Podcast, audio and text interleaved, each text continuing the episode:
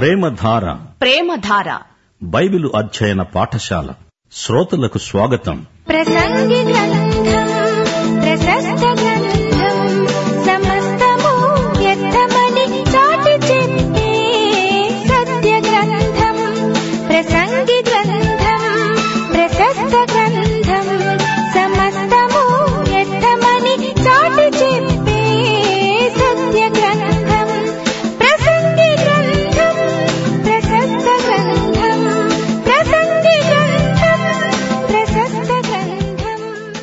కృపాసత్య సంపూర్ణుడైన క్రీస్తు నామమున మీకు శుభం.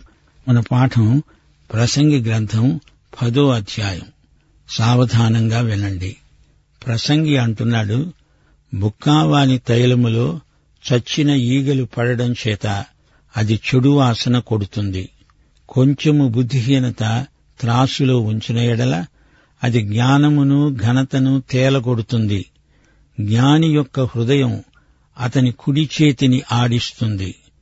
బుద్ధిహీనుడి హృదయము అతని ఎడమ చేతిని ఆడిస్తుంది. బుద్ధిహీనుడు తన ప్రవర్తనను గూర్చి అధైర్యపడి తాను బుద్ధిహీనుడని అందరికీ తెలియచేస్తాడు. ఏలేవాడు నీ మీద కోపపడిన ఎడల నీ ఉద్యోగము నుండి నీవు తొలగిపోవద్దు. ఓర్పు గొప్ప ద్రోహ కార్యాలు జరగకుండా చేస్తుంది. పొరపాటున అధిపతి చేత జరిగే దుష్కార్యమొకటి నేను చూచాను. ఏమనగా బుద్ధిహీనులు గొప్ప ఉద్యోగములలో ఉంచబడడం ఘనులు క్రింద కూర్చోవడం పనివారు గుర్రముల మీద కూర్చోవడం అధిపతులు సేవకుల వలె నేల మీద నడవడము నాకు అగపడింది. గొయ్యి తవ్వేవాడు దానిలో పడతాడు. కంచె కొట్టేవానిని పాము కరుస్తుంది. రాళ్ళు దొర్లించేవాడు వాటి చేత గాయము నొందుతాడు. చెట్టు నరికేవాడు దాని వలన అపాయము తెచ్చుకుంటాడు. ఎనప ఆయుధము మొద్దుగా ఉన్నప్పుడు దానిని పదును చెయ్యని ఎడల పనిలో ఎక్కువ బలము వినియోగించాలి. అయితే కార్యసిద్ధికి జ్ఞానమే ప్రధానము. దేవుని బిడ్డలారా వింటున్నారా? జీవితంలో మనిషి ఎన్నో ఒడిదుడుకులను ఎదుర్కోవలసి వస్తుంది. అందుచేత ఏ విషయంలోనూ అతిగా ప్రవర్తించకూడదు. మితంగా ఉండాలి. హద్దుమీరి ప్రవర్తించకూడదు. దుస్సాంగత్యము మంచి నడవడిని చెరుపుతుంది. మంచి పరిమళ తైలములో చచ్చిన ఈగలు పడితే ఆ తైలమంతా చెడు కంపు కొడుతుంది. ఒక తల్లి తన కొడుకును ఇరవై ఒక్క సంవత్సరాలు ఎంతో భక్తిగా పెంచుతుంది. అకస్మాత్తుగా ఒక భక్తిహీనురాలు అతని జీవితంలో ప్రవేశిస్తుంది. భక్తుడు రిక్తుడైపోతాడు. పరిమళ తైలములో చచ్చిన ఈగ పడింది. ఇరవై ఒక్క సంవత్సరాల భక్తి అంతా ఐదు నిమిషాలలో పాడైపోయింది. కుడిచెయ్యి బలానికి సంకేతం. జ్ఞాని యొక్క హృదయం అతని కుడి చేతిలో ఉంటుంది. అతడు ఏమి చేసినా మనపూర్వకంగా చేస్తాడు. అర్ధమనస్కత అతనికుండదు. మూర్ఖుని హృదయం అతని ఎడమ చేతిలో ఉంది. అతడు ఏ పని మనఃపూర్వకంగా చెయ్యడు. దేవుని బిడ్డలారా గమనించావా?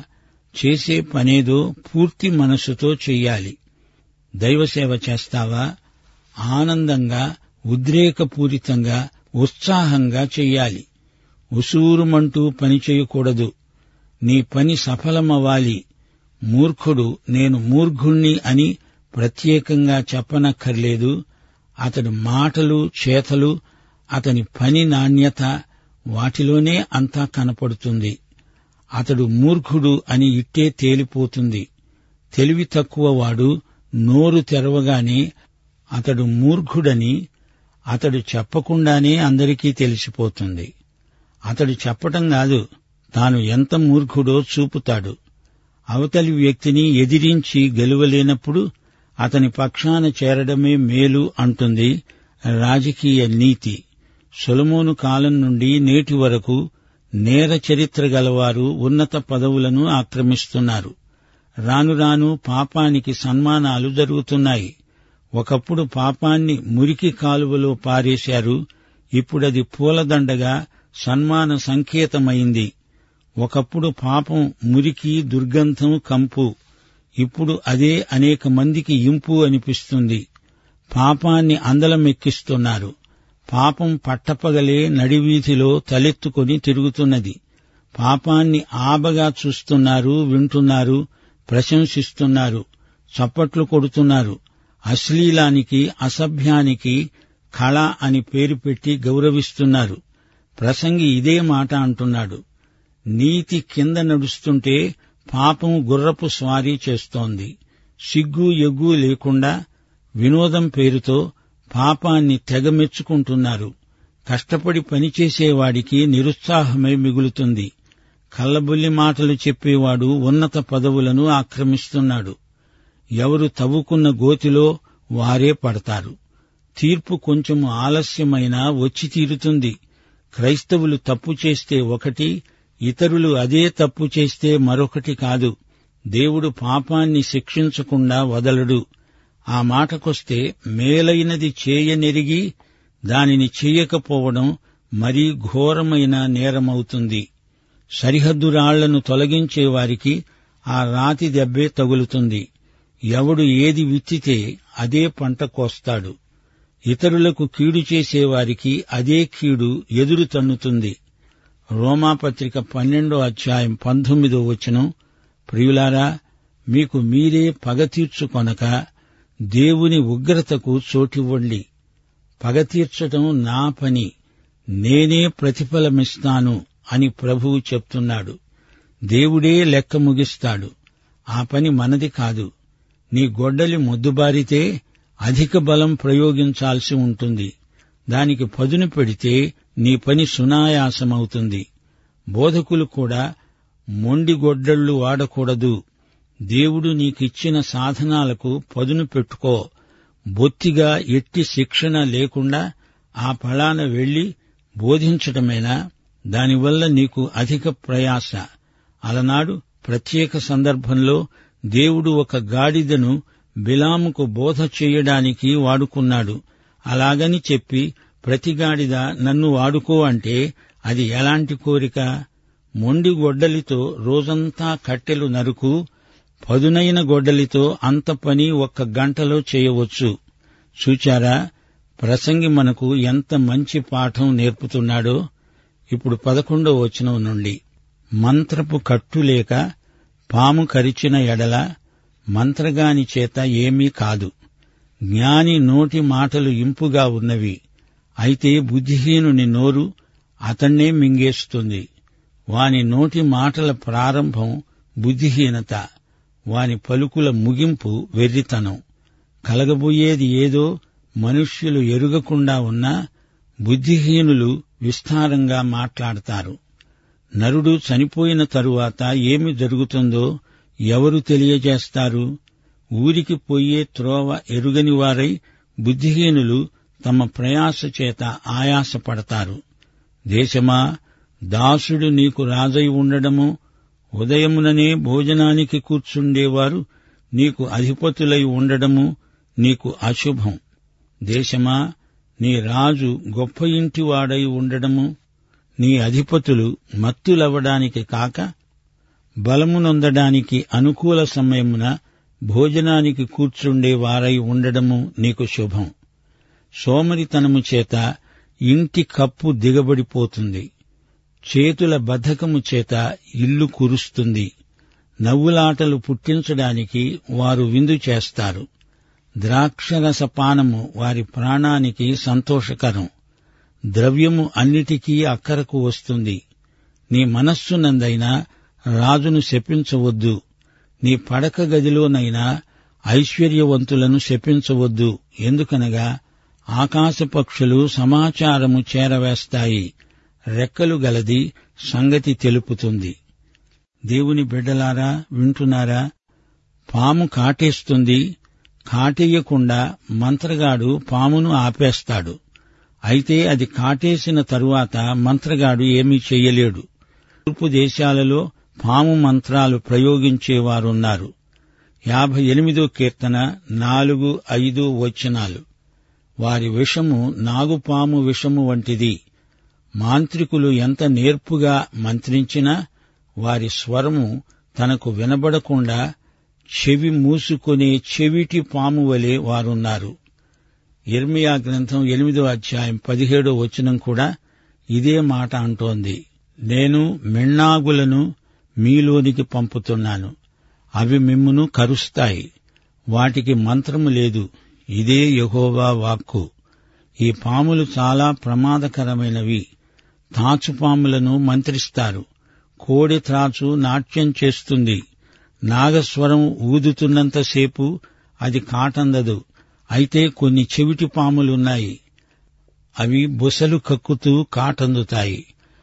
పాము కాటుకు ఫలితం మరణం.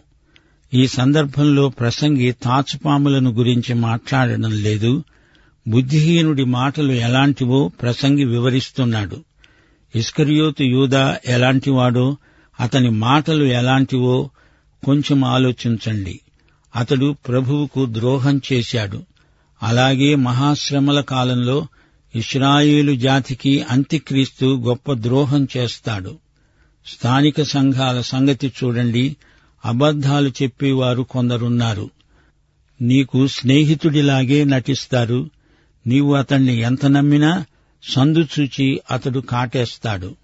దావీదు జీవితంలోకి చూడండి అహీతోపెలు అతని స్నేహితుడు. ఉన్నట్లుండి తనకు శత్రువైపోయాడు. అహీతోపెలు తన మంత్రి వ్యక్తిగతంగా సన్నిహిత స్నేహితుడు కాని అతడు దావీదును విడిచిపెట్టి అబ్షాలోము పక్షాన చేరాడు. అబ్షాలోము తండ్రికి తిరుగుబాటు చేస్తున్నాడు. దావీదు హృదయం ముక్కచెక్కలైపోయింది. తన స్వంత కొడుకే తనకు ఆగర్భ శత్రువైపోయాడు అంతవరకు దావీదు రాజకీయంగా ఎంతో ఎత్తుకు ఎదుగుతూ వచ్చాడు. అబ్షాలోము తిరుగుబాటుతో అతడు అకాల వృద్ధుడైపోయాడు. యాభై ఐదో కీర్తన దావీదు దీనస్థితిని కండ్లకు కట్టినట్లు చూపుతుంది. అందుకే సొలమోను హెచ్చరిక చేస్తున్నాడు. బుద్ధిహీనత వెర్రితనం. విస్తారంగా మాట్లాడతారు. ఇలాంటి ద్రోహుల విషయమై అప్రమత్తంగా ఉండాలి. కపటంతో మాట్లాడతారు. అలాంటి వారిని పసికట్టాలి. మనం చెప్పిన మాటలను మార్చి దానికేదో చేర్చి చెప్పేవారు మిత్రద్రోహులు. తప్పులెన్నేవారు తమ తప్పులెరుగరు. వారి లోపాలను బయటపెడితే మన మీదికి విరుచుక పడతారు బుద్ధిహీనుడి నోరు అతన్నే మింగివేస్తుంది. అంతేకాదు అదే నోటితో ఇతరులను కూడా మింగివేస్తాడు. నీ స్నేహితులను నీవు ఎంపిక చేసుకునేటప్పుడు జాగ్రత్తగా ఉండాలి. నీవు ఒకరితో స్నేహం చేశావు అంటే ఆ స్నేహం జీవితాంతం కొనసాగాలి. నీ స్నేహితులెవరు? ఎలాంటివారు నీ స్నేహం తాత్కాలికమా? ఈ ప్రశ్నలకు నీవే జవాబు చెప్పాలి.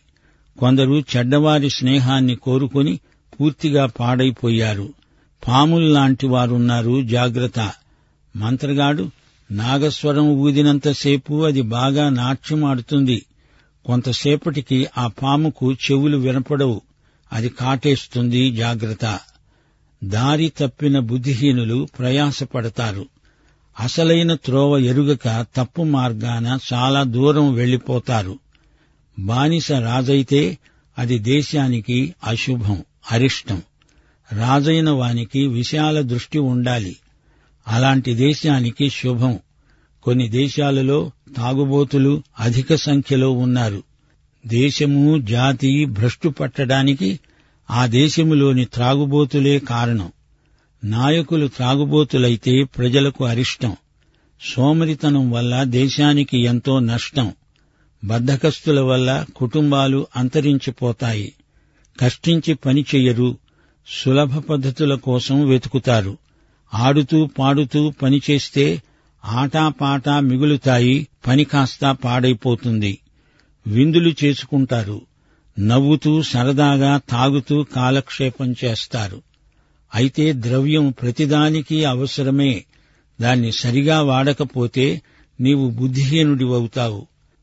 అనవసరమైన వాటికి డబ్బును దుర్వినియోగం చేస్తారు.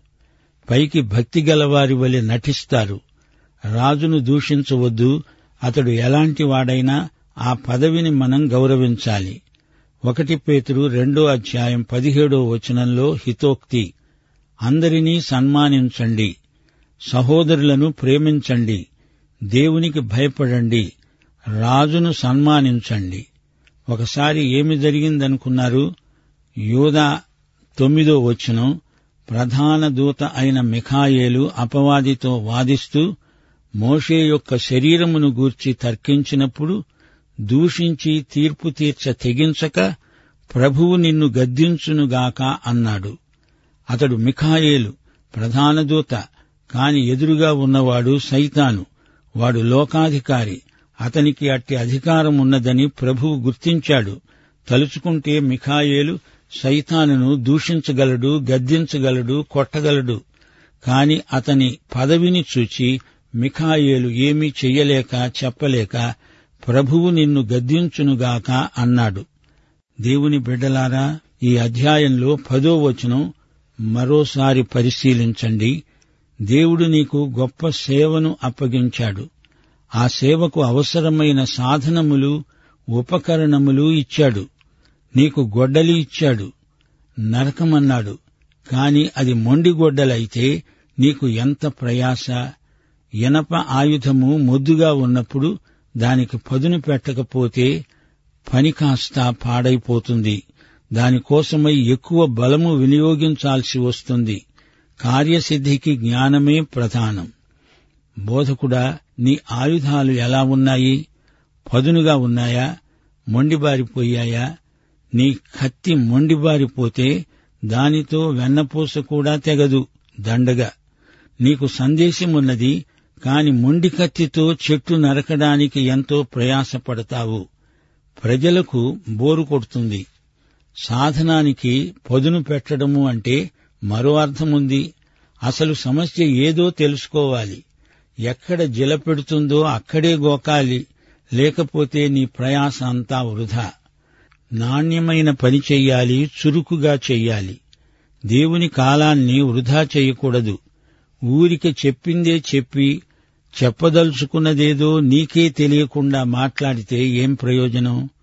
నీ జీవితంలో నీవు వాడే గొడ్డలి మొండిబారిందేమో చూచుకో పదును పెట్టుకో. దేవుడు వాడుకోవడానికి నమ్మకమైన పాత్రవై ఆయనను మహిమపరచు. ప్రియ సోదరి సోదరులారా దేశాలు సింహాసనాలు రాజులు అధిపతులు ప్రభువు చేతిలో ఉన్నట్లు మనం గుర్తించాలి. హీబ్రూ జాతి చరిత్ర మనకు నేర్పుతున్న పాఠమిదే కొందరు రాజులు మానసిక పరిపక్వత లేని అప్రయోజకులు. అలాంటి రాజుల పరిపాలనలో ఇస్రాయేలు జాతి ఘోరంగా పతనమైంది. ఒకటి రెండు రాజుల గ్రంథం ఇదే సత్యాన్ని వెల్లడి చేస్తుంది. రాజులు స్వార్థపరులు సోమరులు అయినప్పుడు రాజ్యం అధోగతి పాలైంది. రాజ్యాలే కాదు వృత్తి వ్యాపారాలు అంతే. కుటుంబాలు సంఘాలు అన్నిటికీ ఇదే సూత్రం వర్తిస్తుంది. డబ్బు ఉంటే ఏమైనా చెయ్యగలం అనే ధీమా కేవలం తప్పు. సమస్యలున్న చోట వాటిని డబ్బుతో పరిష్కరించాలనే చూస్తాము. వస్తువులు కొంటాము. దరిద్రము తీరింది అనుకుంటాము. కాని డబ్బు నిషా తాత్కాలికం. మనం డబ్బు లేకుండా ఏమీ చెయ్యలేము అంటే డబ్బు చెయ్యలేనివి ఎన్నెన్నో ఉన్నాయి. డబ్బుంటే ఇల్లు కొనవచ్చు గాని కుటుంబాన్ని కొనగలవా?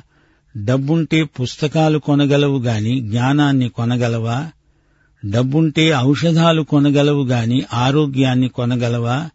అలాగే డబ్బు మాత్రమే చేతపట్టుకుని సేవ చేయగలవా? ధనాపేక్ష సమస్త కీడులకు మూలం డబ్బు శక్తి పరిమితం. దేవుని స్థానంలో డబ్బును పెట్టవద్దు డబ్బు చేసే వాగ్దానాలను నమ్మవద్దు. డబ్బు ఎక్కువైపోతే దానివల్ల నీవు ఆధ్యాత్మికంగా దివాలా తీస్తావు. ప్రసంగి చెప్పే తుది పలుకు ఇదే జ్ఞానము మాత్రమే మనకు న్యాయం చేకూర్చగలదు. దేవుడు లేని జ్ఞానం దేవుడు లేని ఐశ్వర్యం అంతా వృధా. ఐదు రొట్టెలు రెండు చేపలు యేసుప్రభువు చేతిలో ఉండబట్టే సద్వినియోగమయ్యాయి. అందరి అక్కరలు తీరాయి. ప్రసంగి పరిశోధనా వ్యాసం ఎంతో విస్తృతమైనది. ముఖ్యాంశాలు జ్ఞాపకముంచుకోండి. జ్ఞాని చేసే పనిలో సృజనాత్మక శక్తి ఉంది. జ్ఞాని ఓర్పు గలవాడు. లోకంలో ధనవంతులు లాజరులు ఎందరో ఉన్నారు. లాజరు బీదవాడు. కాని మంచివాడు నీతిమంతుడు ధనికుడు స్వార్థపరుడు ధన సంపాదనే అతని ధ్యేయం. కాని పరలోకంలో వారిద్దరి స్థితిగతులు తల్లకిందులైపోయాయి. లాజరుకు తగిన పదవి అతనికొచ్చింది ధనవంతునికి తగింది అతనికి వచ్చింది. ప్రియ సోదరుడా సోదరి అది సరే. నీవు యేసుక్రీస్తును నీ స్వకీయ రక్షకుడుగా ప్రభువుగా ఎరుగుదువా? అయితే ఈ పాఠంలోని ప్రతి సత్యం నిన్ను ఉద్దేశించిందే. దేవుడు మిమ్మను సమృద్ధిగా దీవించునుగాక. మన ప్రభు అయిన యేసుక్రీస్తు వారి కృప తండ్రి అయిన దేవుని ప్రేమ పరిశుద్ధాత్మ యొక్క అన్యోన్య సహవాసము సమాధానము సంతోషము మనకందరికీ నిత్యత్వము పర్యంతము తోడై ఉండునుగాక. ఆమెన్.